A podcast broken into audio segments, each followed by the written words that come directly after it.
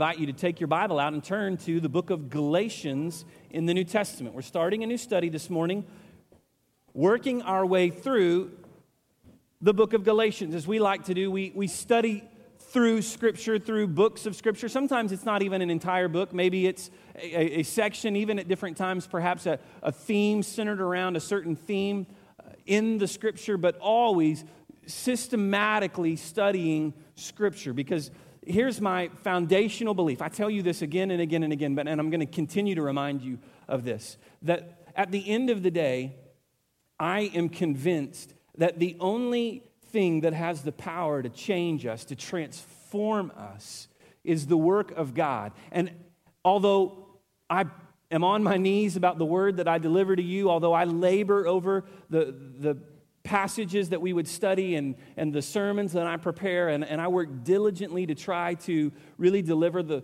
the word that God has to speak through me to you. I, I'm convinced of this. At the end of the day, my words fall incredibly short of having the power to change your life. But the word of God has the power through the working of the Holy Spirit and the transformation that takes place in our lives as he, as he takes His word and opens it up. It has the power to change us, to transform us from the inside out. And so we want to study His word. We want to know His word because we believe there's power in the word of God. And, uh, and the only power I have to offer to you is just simply to point you to the word of God. And that's exactly what I seek to do each and every Sunday when I stand here in the pulpit all of our pastors, all of our staff do the same in the different ways that we lead and the ways that we, that we minister and, and the different avenues in the life of our church where our leadership is, is, is exerted, I guess you would say, through our influence. We seek to bring everything back to the truth of God's word because it has the power to transform. And uh, my sincere prayer is that as we get into this this morning, understanding the heart of the gospel, that it would truly do that. It would transform us. So, we're going to call this series, Studying Through the Book of Galatians, we're going to name the series itself The Heart of the Gospel, because in the book of Galatians, there are several key themes. There are themes of truth versus lies, law versus grace. There are the, these themes, uh, it, it's sort of these, uh, these dichotomies that we see. And one of those themes that is prominent throughout the book of Galatians is the idea of the true gospel versus a false gospel. And so, even as we work our way, even in the text this morning, which is really sort of the introduction to the book of Galatians and all that Paul has to say and teach through that, we're going to see this dichotomy between a false gospel and the true gospel that Paul is going to urge us that we would trust in the, in the true gospel, believing in directing our lives to be centered around the, the heart of the gospel. And so I want to read in Galatians chapter 1 this morning, the first 10 verses, Paul's introduction to the churches in Galatia. After that, after I read this, then I want to give just some background, some understanding that will help to shape our, our study of Galatians. Read with me, if you would, in chapter 1, verse 1 of the book of Galatians. Paul writes Paul, an apostle, not from men, nor through man, but through Jesus Christ and God the Father, who raised him from the dead and all the brothers who are with me to the churches of Galatia. Grace to you and peace from God our Father and the Lord Jesus Christ, who gave himself for our sins to deliver us from the present evil age, according to the will of our God and Father, to whom be the glory forever and ever. Amen. I'm astonished that you are so quickly deserting him who called you in the grace of Christ and are turning to a different gospel. Not that there is another one, but there are some who trouble you and want to distort the gospel of Christ. But even if we or an angel from heaven should preach to you a gospel contrary to the one we preach to you, let him be accursed. As we have said before, so now I say again if anyone is preaching to you a gospel contrary to the one you received, let him be accursed. For am I now seeking the approval of man or of God? Or am I trying to please man? If I were still trying to please man, I would not be a servant of Christ. And so, in his letter to the Galatians, Paul is going to go toe to toe, head to head, if you will, with these lies that were being spread amongst the believers in the churches in Galatia. Now, Galatia itself is, is referring to an entire region, an entire province under Roman rule and Roman authority. And there are differing views, differing opinions about exactly where the Galatia that Paul is referencing in the book of Galatians is located. And so I have a map here that will show you the, the two possible locations. The area that you see in this map that is uh, in between Asia and Cappadocia, that is modern day Turkey. That is the modern day country of Turkey. Uh, you find along the north, there is a land bridge of sorts that connects Turkey to modern day Greece. And then also to the north is the Black Sea. To the south, we see the Mediterranean Sea. And along this land bridge that connects Turkey and modern day Greece, we find there the city of Istanbul, which is where, uh, which is where the, the, the capital of the, the Roman Empire was later relocated to uh, Istanbul, which in those days was known as Constantinople because Constantine the emperor built up the city to make it the new capital of Rome. And, and so th- this was a strategic and important area in world history, in, in world geography, much as it is today, but all the more in this day and time because this bridge of land between what we would call today Europe and what is now the, the Middle East was the bridge, the link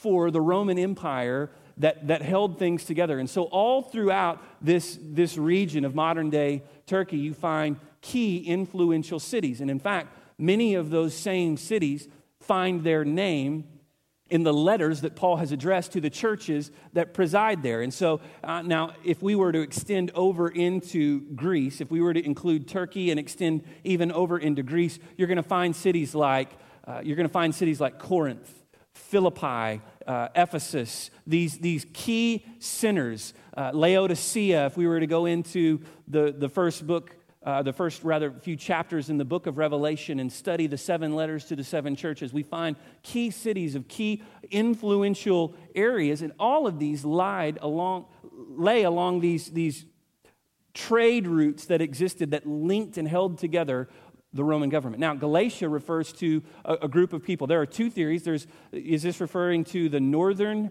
area or the southern area? You can see that on the map. The northern area is along a high plateaued area that refers to the Galatians who were a more of an ethnic people group. And so, along this area, the, the Galatians that resided in that area were ethnically, they were a, a, people, a people group is what we would call them today. They were descendant from the Gauls of Western Europe who had migrated into this area. But by the time that Paul is on the scene, Galatia had become more than just a, a particular area and a particular people group. It had become the, the name given to this entire province, this region, which spread from the north all the way to the south, known as Galatia. And in fact, as you read through the book of Acts, in Acts chapter 14, 15, 16, we find along Paul's first missionary journey that he travels to many of the cities along these trade routes that are located along the southern region. And so, in my own mind, for that reason, uh, I, I find the arguments about the, the, the, southern group, the southern territory, that that's who Paul was writing, I find that to be more convincing. There's no way for us to know certainly. Paul didn't say uh, anything more specific here than that he was writing to the Galatians, but there are key circumstantial things. Now, what does all of that mean? What, besides the fact that it's just interesting and it's a little bit of history, so what, right? I mean, what does all of that really mean? Well, depending on which group of people we think that Paul is writing to, has a lot to do with when we would date this particular letter, the letter to the Galatians. And so if you follow along the lines of this southern group that Paul was referring to, these groups in the south where these other cities like Lystra and, and Iconium and other cities are located, then what we, what we would do is we would date the writing of the book of Galatians in the late 40s, 48, 49, which is also key because in the year 49, there was a council that was held in Jerusalem, and one of the primary things that happened at this Council of Jerusalem, held in, in 80, late AD 48, early AD 49, which we find that as well in Acts chapter 15, is they dealt with this issue of what they called Judaizers. Judaizers were a group of people who were converting to Christian faith, but still trying to hold on to the Old Testament law. And so essentially, they created these, these arguments and these practices that said if you were to come to faith in Christ, now not only did you need to have faith in Christ, but you also needed to observe the Old Testament Jewish law, which means that you had to keep the Jewish customs, the Jewish practices. You men would need to be circumcised. They would need to follow the sacrificial system and, and the different laws. And that was important for many different reasons, but most importantly, that, that shows us that as people were coming to faith in Christ and they were wrestling through this, this new faith, which really at this point in time, it was still very much a, a brand new faith, that it points us to the fact that are we going to trust in grace alone or are we going to trust in grace plus our works, plus what we bring? To, is it faith in Christ alone through, through his work in saving us, received as his gift of grace over us, or is it all of that plus the law that we now have to follow in order to please him, in order for him to be satisfied with our lives? And so, one of the things that the early church dealt with, one of the problems that it wrestled with, and then answered in this first church council in Jerusalem in and around the year AD 49 was this issue. And, and they decided that it was faith in Christ alone plus nothing else that would save. Now, they decided that on the basis of the gospel that was being preached, that had been delivered from Jesus to his disciples and then handed down through the work of the disciples. And the book of Acts tells this whole story of how these things unfolded and how these things took place. None of this happened in a vacuum, all of this happened in, in the open. All of these are historical events that are well documented, both in scripture and in extra scripture uh, accounts as well Uh, uh, accounts from historians outside of, of the New Testament scripture that detail these events that are happening in and around the, the time of the first century. But all of that brings us into the very heart of the issue that was happening in these churches in Galatia, which wasn't just happening in Galatia, but what was happening in Galatia and the reason for which Paul wrote the letter to the Galatians in the first place was to take on this issue. And so it's believed that sometime, again, if you if you address the letter to the group in the South and you follow this particular timeline, it's believed that sometime in and around the year AD 48 or 49, likely in AD 48, because there's no mention in Galatia of the council in Jerusalem, which it seems likely that if that council had happened, and Paul, who was there, would have said something about well, you know that we, we held this council, and this is the decision of the, the, entire church that this is what we believe. Don't let anybody else try to convince you of something else. But Paul doesn't mention that. So it, it's sort of an argument from silence, but it, it's believed that that means that the time that we ought to date the letter is sometime before the writing, or rather, the, the uh, council in Jerusalem after Paul's first missionary journey. What does all of that have to do with the way that we interpret the book to the Galatians? Well, not a lot, because whether, we, whether you understand and know all of that or whether you don't, still the, the foundational truth is there. But those become important elements that guide us in the process of interpreting and understanding that when Paul says something like, This is not the gospel that was given to be my man, but the gospel that came to me through the revelation of Jesus himself, that that's trustworthy and that it's reliable because Paul's not relying on the, the authority of someone else or the authority of a church council to give him direction. He's relying relying on the, the re- revealed word of God, the work of the Holy Spirit, and that authority that came on him through his appointment through the Holy Spirit to go and preach this gospel, this good news. All of that is important because it means that what Paul is going to say has authority. It's trustworthy. It can be, it can be trusted in. It can be relied upon. And it's, it's not just Paul's word, but it's the work of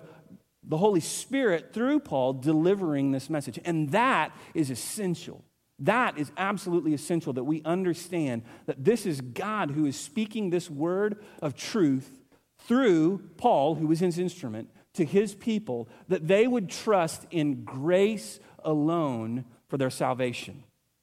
So, as we look at this passage and this introduction to the book of Galatians today, I want us to see several things. Uh, you can follow along in, in the notes as we go through this, pointing us to the heart of the gospel that Paul is talking about. The first thing that, that I want us to see is that, uh, that we need to recognize the lies that were being presented. And so Paul begins by making a case that, that the Galatians would recognize these lies that were being spread among them. He, he says to them that I'm astonished, this is verse 6, that you are so quickly deserting him who called you in the grace of Christ and turning to a different gospel. Not that there is another one but there are some who trouble you and want to distort the gospel of Christ.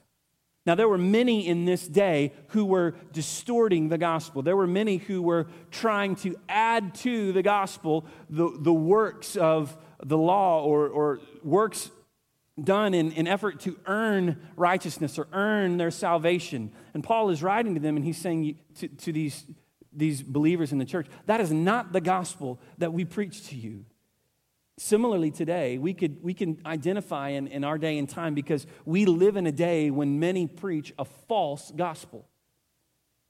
There are, there are all kinds of ways that this bears itself out in, in our world and our culture today, but there are many today guilty of preaching a, a false gospel. There, there is only one true gospel, Paul says to the Galatians. There's, there are some who would try to distort that, some who would try to bother you. But notice that he says, not that there even is another gospel. There's only one gospel. The word gospel, of course, is the good news. And that good news is that our hope is built on the righteous work of Christ who gave himself up for us on the cross, who offered himself as a sacrifice to take our place, who was resurrected from the grave, thus conquering sin and death, and now is able to forgive, to pardon, and cleanse us from our sin when we place our faith in him and him alone. That's the gospel. That's the good news that Jesus gave to his disciples, that, the, that Jesus himself delivered to Paul. In, uh, in Acts, we see that on the road to Damascus as Paul was, was confronted by Jesus and converted there on the road to Damascus. And it's the same truth that we believe in today. There are many today who would distort the gospel for their own gain. They would try to twist the gospel in some way for their, their own gain. Preachers who preach a gospel that points toward our goodness, that points toward our faithfulness, that would point toward how much money you would give, or whether you follow a certain set of rules that they want to, dis- they want to prescribe for you, a set of rules that they want to give you. But listen, if you, if you were to ask yourself the question, well, how do I know? Am, am I believing in, in the gospel or am I believing in a lie? You can always come back to this fundamental idea, okay? False gospels always center around works rather than grace. A false gospel always is centered around the idea of what you have to do in order to please God. It's always centered around this idea that somehow you need to, you need to follow a certain set of rules or a certain set of customs, or you've got to act in a certain way, or you've got, it's always centered around the idea of what you do in your works. And it's natural that we believe that because the idea to any of us that God would just wash away our sin simply because of his love and his grace seems really difficult to swallow because sometimes we think, Lord, you, you don't know the things I've done, although in reality, of course, we understand that He does know, but we think, Lord, I've done all of these things and my heart is wicked. And, and the, the reality is that for many, many, many who have come to Christ, they wrestle with the idea that God would just simply wash all of that away. And so we want to add something to it.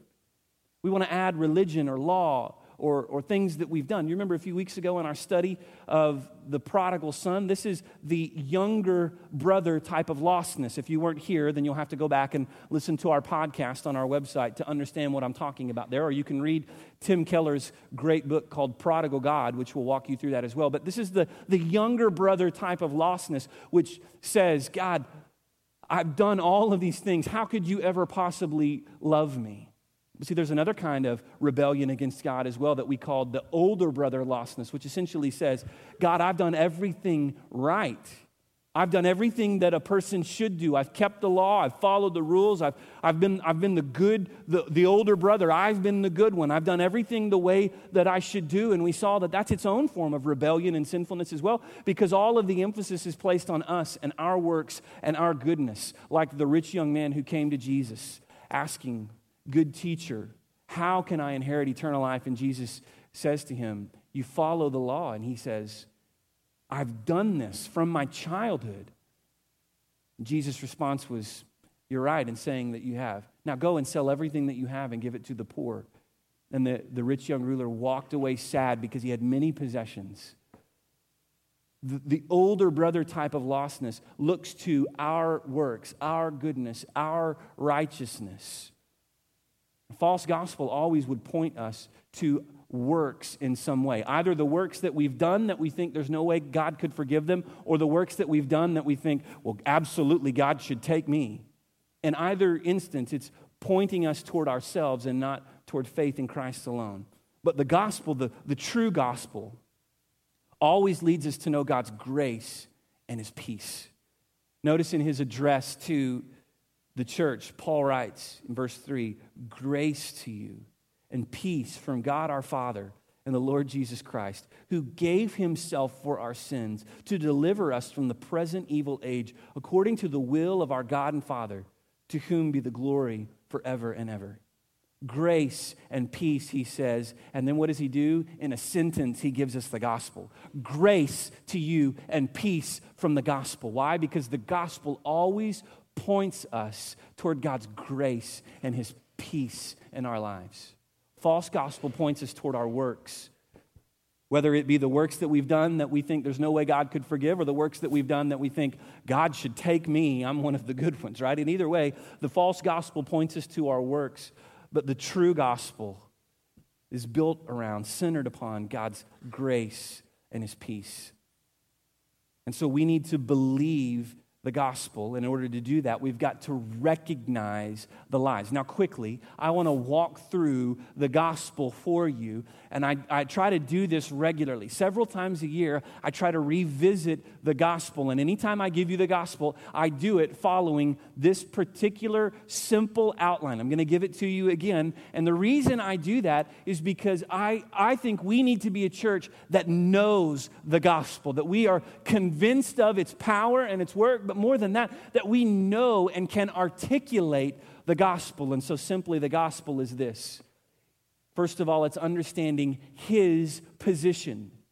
His position that God is holy and that He is just. And as a holy and just God, He will have nothing to do with sin that, that sin deserves his wrath and his punishment. His position is that God is holy and just. We also understand, secondly, my condition that I've sinned, that I have rebelled against God. Either be it through, as we've already pointed out, the works that I've done that I think God wouldn't forgive, or even if it's in my own self righteousness that I think He ought to take me, He ought to pick me to be on His team. I've rebelled against God and my heart is wicked. So His position, my condition. Next, we see His provision. That in order to save us, in our sin, in order to redeem us from our rebellion against Him, that God sent Jesus to live a perfect life, to offer Himself as a true sacrifice for our sin, that Jesus gave His life on the cross by His body, which was broken for us, and His blood, which was spilled for us. He gave Himself on the cross for us, and on the third day, He rose again, conquering sin and death. It's his provision for our sin. And then finally, my decision. That when I understand this truth, it's not enough just to know about it. It's not just enough to recognize it. It's not even enough just to intellectually agree with it. I've got to make a decision in my life to surrender myself, to give myself wholly to these things by placing my faith in Christ and Christ alone for my salvation. His position my condition, His provision, my decision. It's the heart of the gospel. Paul gives it to us in a sentence here where he says, God the Father and the Lord Jesus Christ gave himself for our sins to deliver us from the present evil age according to the will of our God and Father, to whom be glory forever and ever. And then he says, that I'm astonished that you would so quickly desert this truth. We need to recognize the lies. Secondly, we see here that we should reject false teachings. We've, we, rejecting false teaching is essential to believing in the heart of the gospel, recognizing the lies, but also rejecting false teachings. I'm sure you probably remember the, uh, the movie uh, from years ago, the, the Disney movie, and the song that, was, that became so famous of, of uh, a spoonful of sugar helps the medicine go down, right? We've all seen Mary Poppins probably and, and, and heard that, you know, that iconic song, a spoonful of sugar helps the medicine go down. What we find that happens oftentimes today in our culture is that, that these false gospels, these lies, are wrapped and packaged in such a way that they seem very attractive and very inviting right? And, and, like a spoonful of sugar that helps the medicine go down, Satan will, will conceal his lies in in good packaging. He'll wrap it up nice and neat and make it look very attractive and very inviting and very pleasing. But the problem is, in the end, it has a bitter taste and it always disappoints because they're lies. False gospels are, are built on a lie. And any gospel that, that tells you that you need to add anything to the work of Christ in in this day and time, of course, it was following the Jewish law. We don't struggle with that today, of course. There's no one here, I would presume, that is really wrestling with should I, should I follow the Jewish law in order to be saved? That decision was decided a long time ago, but nonetheless, we still wrestle against these false gospels that would lead us astray today. And as it's been put even in, in recent years, uh, by a guy named Tullian Tchividjian, who is the grandson of Billy Graham, who wrote a book a few years back that was called Jesus plus nothing equals everything. And even as he points out in his book, it's, it's Jesus plus nothing else, plus nothing else that will save us. Yet today we're, we're tempted to, just as Paul says to the Galatians, we're tempted to turn aside to a different gospel. What, what does Paul say, though? He says that even if we or an angel of God Himself would appear before you and preach a different gospel, let him be accursed. Not only are we to reject the, the one who is teaching, but we're to reject the teaching itself. And so, anyone who is guilty of preaching a false gospel must be rejected along with their teaching. We need to recognize, we need to identify false teachers, but we also need to understand false teaching. Now, I've shared this illustration before. I'm going to use it again because it's, it's so good, and I think, it, I think it illustrates the heart of this matter so well. When I served on staff at Council Road Baptist Church in Oklahoma City as youth pastor, there was a gentleman in the church whose name was Mickey Maroney. Now, actually, Mickey Maroney was uh, there before my tenure on staff. Uh, Mickey Maroney was killed in the Murrah bombing in April of 1995. Mickey Maroney was a U.S. Customs agent. And uh, the, the, the, story was sort of uh, iconic that, uh, that he, brought, he taught the college Sunday school and at Council Road. And he brought to, he brought to Sunday school once a stack of $100 bills, a stack of $100 bills. Many of them were counterfeit, were counterfeit. One of them was authentic and genuine. And he told his college students if you can pick out the authentic $100 bill from this stack of $100 bills, you can keep it. It's yours.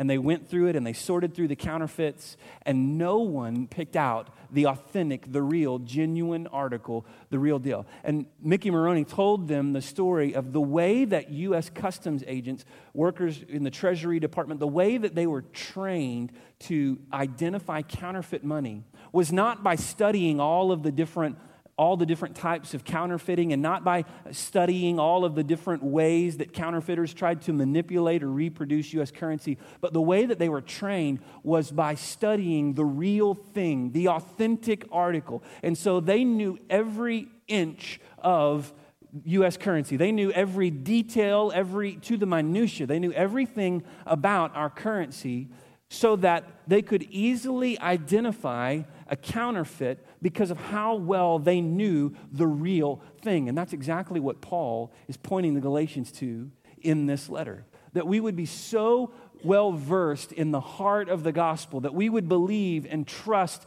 and depend upon the, the gospel itself so entirely for our faith that when anyone would come along preaching a false gospel, giving us a false teaching, that we would be able to recognize it and that we would reject it. And so he says that even if it's us, even if it's an angel of God who comes to you, someone that you trust, someone that you know, someone that you have a, even if it's one of us who comes to you and preaches a gospel other than the true gospel that we gave you, he says, let them be accursed. Reject them, reject their teaching. Today, we need to do the same thing.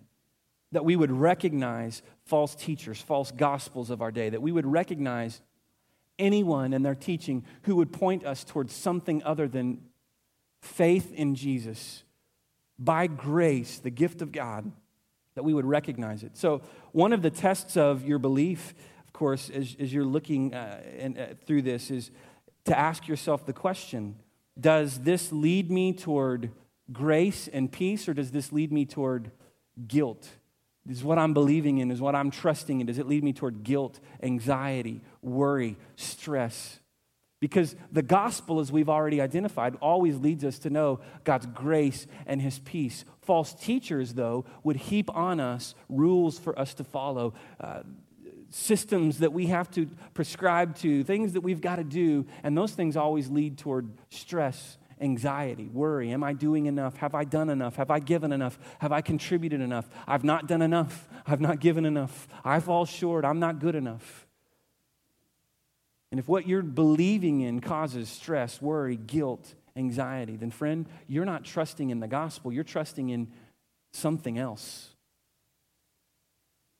The gospel leads us to know God's peace in our hearts. And we've got to recognize what's true from what's false so that we can reject false teachings. And then finally, we see this.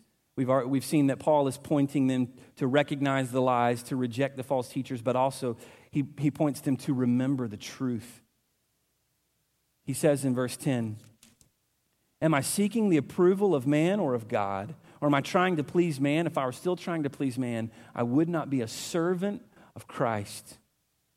Paul wants to be a, servant, a bondservant of Christ. He wants to he wants to serve Christ, and he understands that the, the truth is that Christ saved him, just as he pointed us to verses 3, 4, that we are saved by grace alone.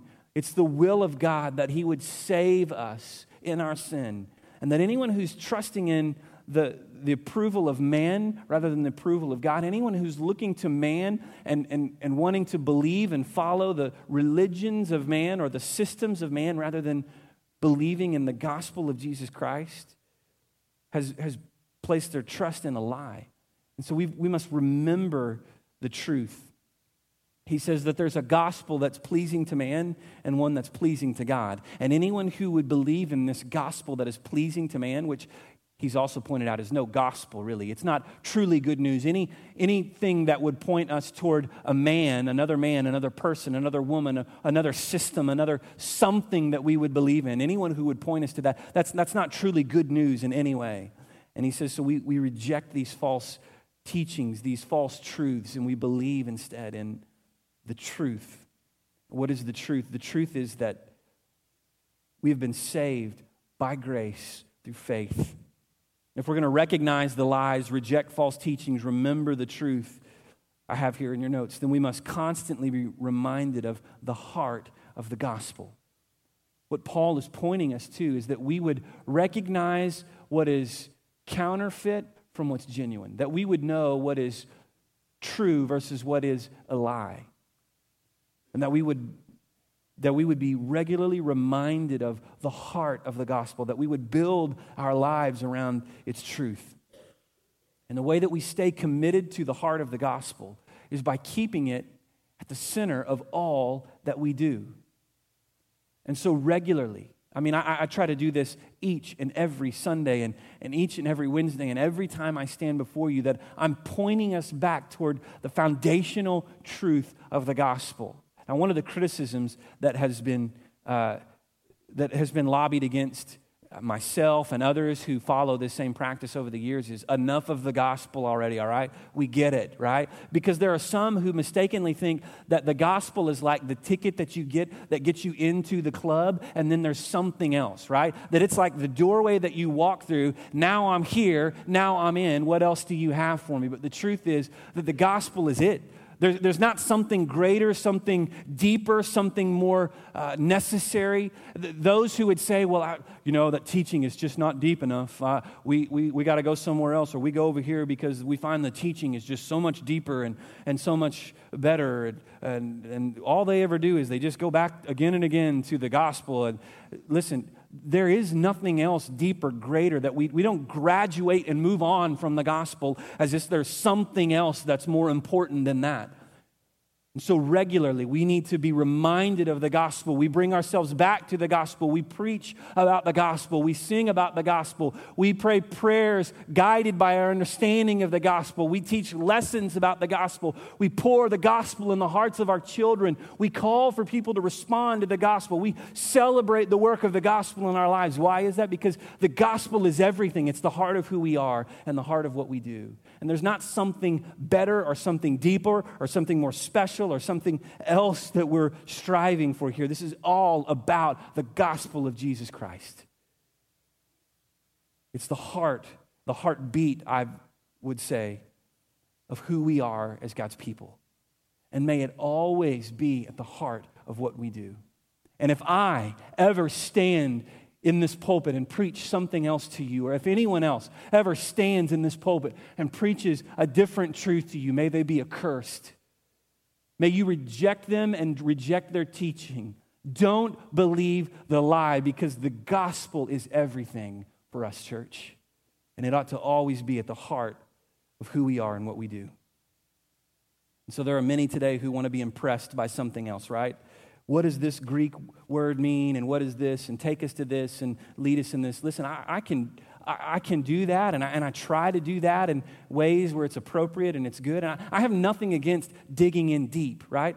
If you know me, and, and you do, you know that that's the, the truth. I, have nothing against studying and, and mining the depths of God's truth that are revealed to us in His Word. And, and, and I have nothing against uh, trying to study and be great students of that truth. But some would do all of that because they're seeking something else. And I'm just here to say that it always leads us back to the heart of the gospel because there's not something else there for us. It's all about Jesus' work on the cross, that he would save us from our sin. And anyone who wants to be impressed by something else is not looking to the gospel, they're looking to, they're looking to a false gospel. They're looking in, in the wrong direction. And they will not find what they are looking for until they, they come back to the heart of the gospel. And so, again and again and again, everything that we do points us back to this truth. And so, we've seen as Paul is writing to the Galatians, he's, he's urging them to recognize the lies. He's urging them that they would reject these false teachings. He's urging them to remember, to remember the truth. And when we do those things, it always leads us to respond to God's grace. Because when we really recognize the lies that pervade our culture today, when we really reject false teaching and remember the truth, the right response is always is always that we would that we would cast ourselves on the mercy of God and that we would be overwhelmed by His grace, that we would respond to God's grace and His gift of love.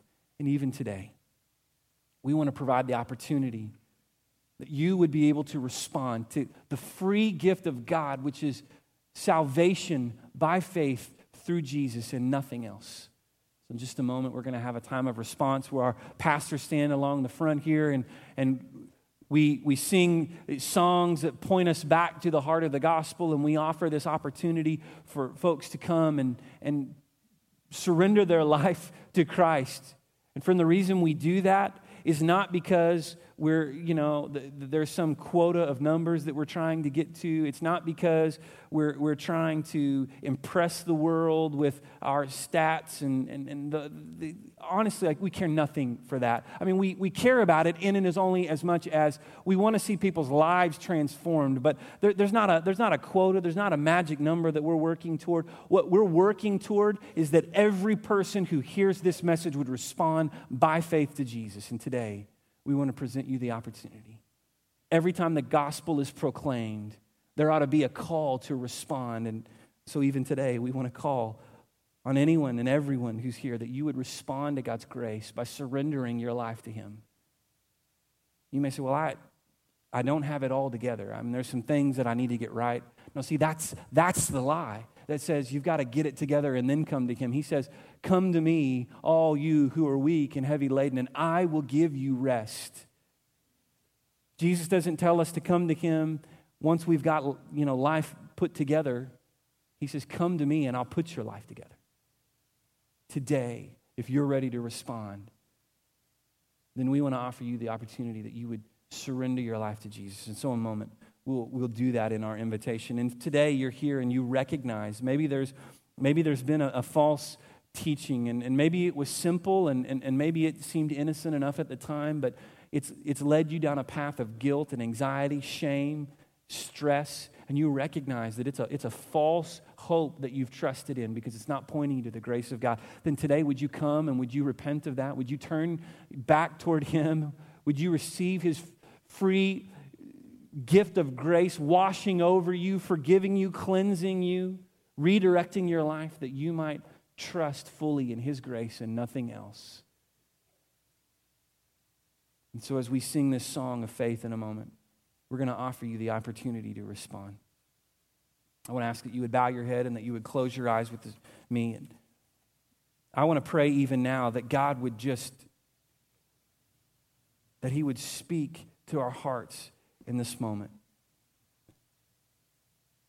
That He would give us the courage, the boldness to reject the truth, to, re- uh, reject the truth, that would be wrong. Don't do that. To reject the lies, to embrace his truth, that we would trust fully in Jesus and his grace alone.